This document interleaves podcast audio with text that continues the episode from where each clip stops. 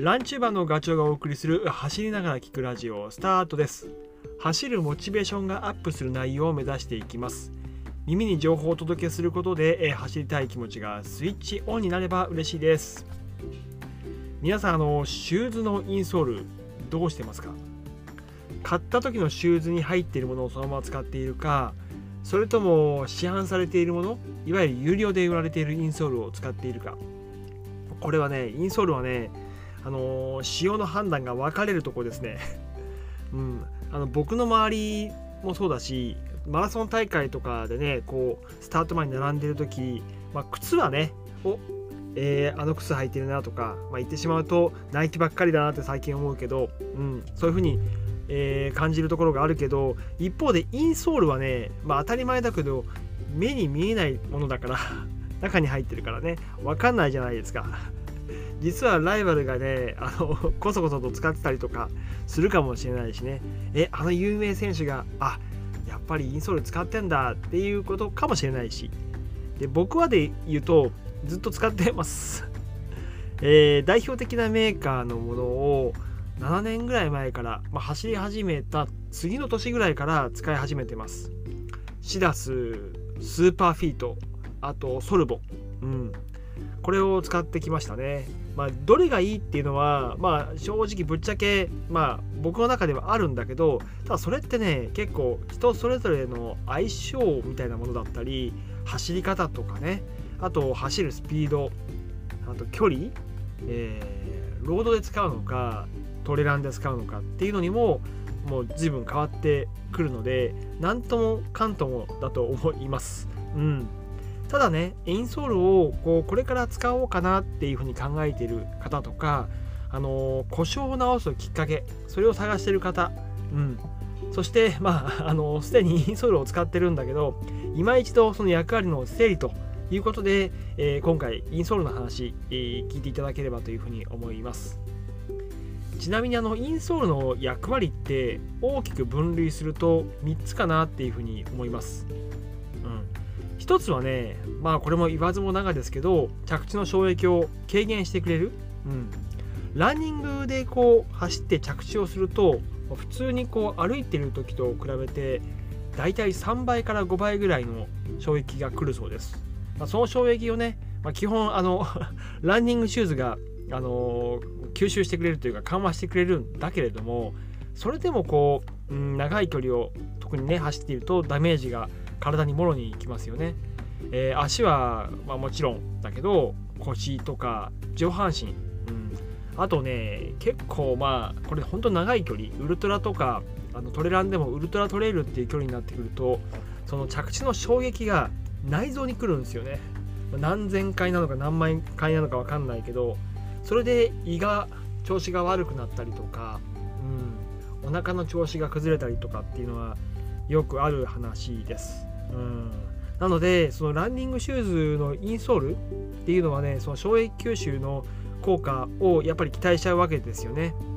で特にそれが有料となるとさらにこうスペック的にも高くなる、うん、結構こだわりを持って作っているインソールなんかもあります。はい。まあ、ただね、えー、逆の話をするとスピードを追求する場合、うん、あの要はシューズでその地面とその何着地をした時の接点となるところ、うん、そこはなるべくこう短い時間でかつダイレクトにこう蹴っていくみたいな蹴りみたいな。そこが大事な場合はその機能がすごい優れてるインソールは必要ないっていうか逆効果ですよね。うん。もうできれば薄っぺらいペラペラの方が良かったりとかするので、うん、そうなってくるとその、まあ、何を目的にするかっていうのがすごい大事になってきます。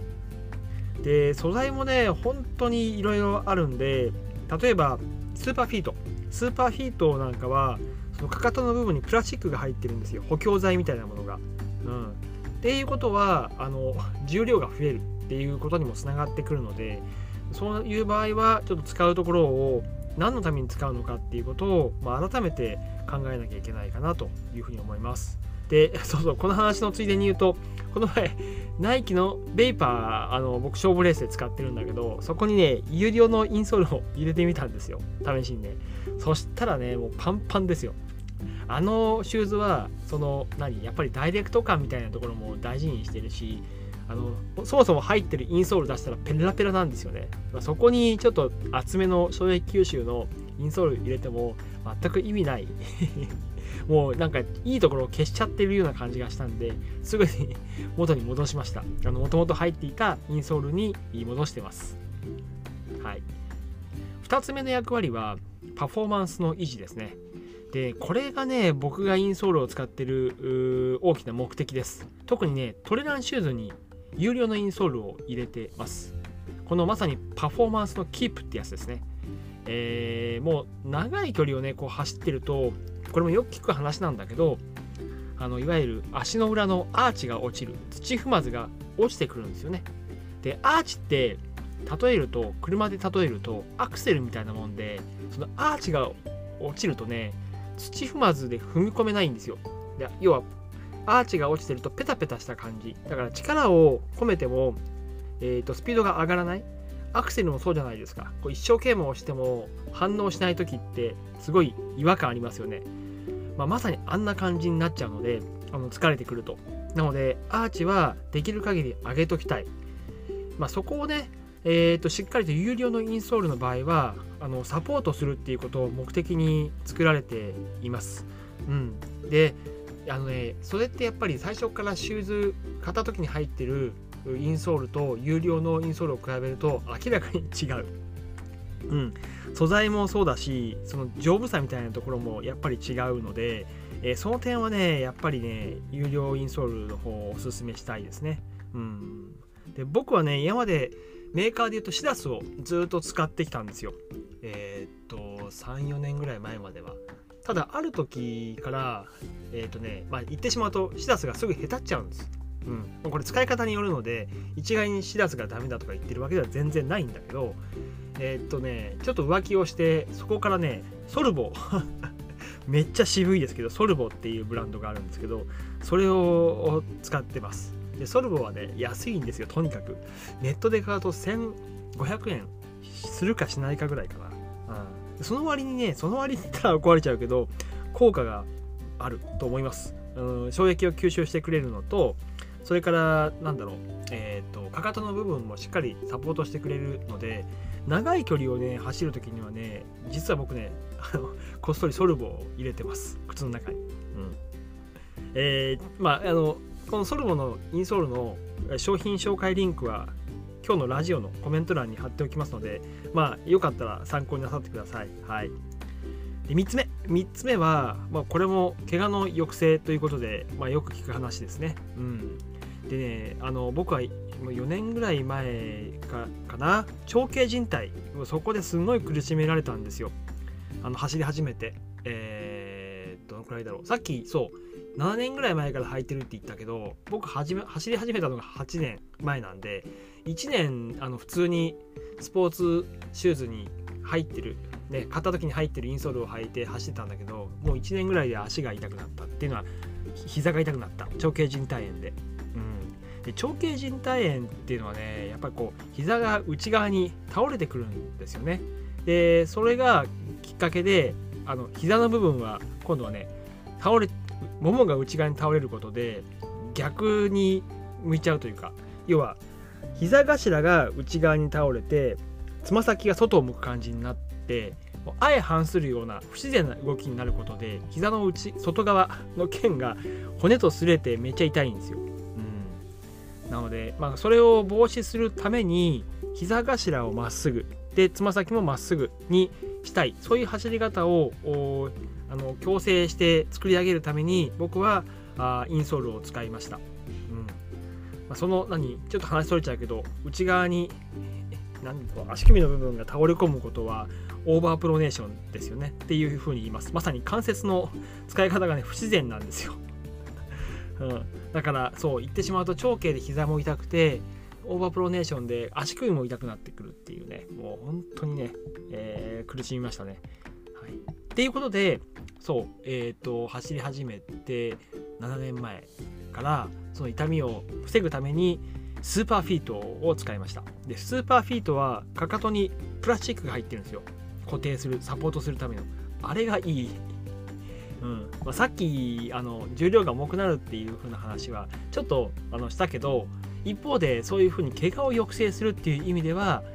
まあ言ってしまうとスーパーフィートは僕はすごく良かったです。あれを入れておくとやっぱりちょっとね長い距離走っても膝が痛くならなくなったことは事実です。はい、で今はどうかっていうと何だろうえ、ー、とスーパーフィートのまだインソール元気なんですけど現役なんですけど普通に履く時あの走る時には入れてないかな。まあうん。あのー、どうしてもさっきも言ったけど重くなっちゃうので。スピードをどうしても優先すると軽くしたいっていうところがあるのでスーパーフィートは使わずにあれで使ってます。普段の普段履きで。普段履きにスーパーフィット入れてあの履いてますね、うん、そうするとねちょっとあれだけど話それちゃうけど普段のその歩き方みたいなところも少しずつこう矯正してくれるので僕どうしてもガニ股になっちゃうんだけどそれをこうしっかりと前向いて、えー、膝頭をまっすぐつま先をまっすぐっていうことでスーパーフィートは矯正してくれるので、えー、普段使いで使ってます。うん。ってな感じかな。はい。で、まあ、今言った通りもう一回整理するとインソールの役割は衝撃吸収が1つ。で2つ目がパフォーマンスの維持をする。3つ目が怪我の防止っていう話ですね。そんなことが一応効果としては期待できます。うん。まあ、ただねちょっと逆、うん、これも注意としてお伝えしておくと僕もこれ実感してるんだけどあんまりねインソールに頼りすぎちゃうのも良くないんですよ、うん、インソールがないと走れなくなっちゃう。ことはちょっと避けなきゃいけないかな。うん、あくまでもあのサポートをするグッズだという位置づけにしておくことが大事で、えー、痛みだとかパフォーマンスを維持させるために、まあ、当然使ってもいいんだけどいつも使うんじゃなくてなんかこう基本はやっぱり自分の走り方で解決したいっていうところがある、うん、それがあってのインソール使うんだったらいいんだけど先にインソールが来るのはあのあまりおすすめしないかなっていうふうに思ってます。はい、そんな感じかな、インソールの話は。うんまあ、今回のね、お話が少しでも、えー、お役に立てば嬉しいです。それではまた次回の放送でお会いしましょう。ガチョウでした。バイバイ。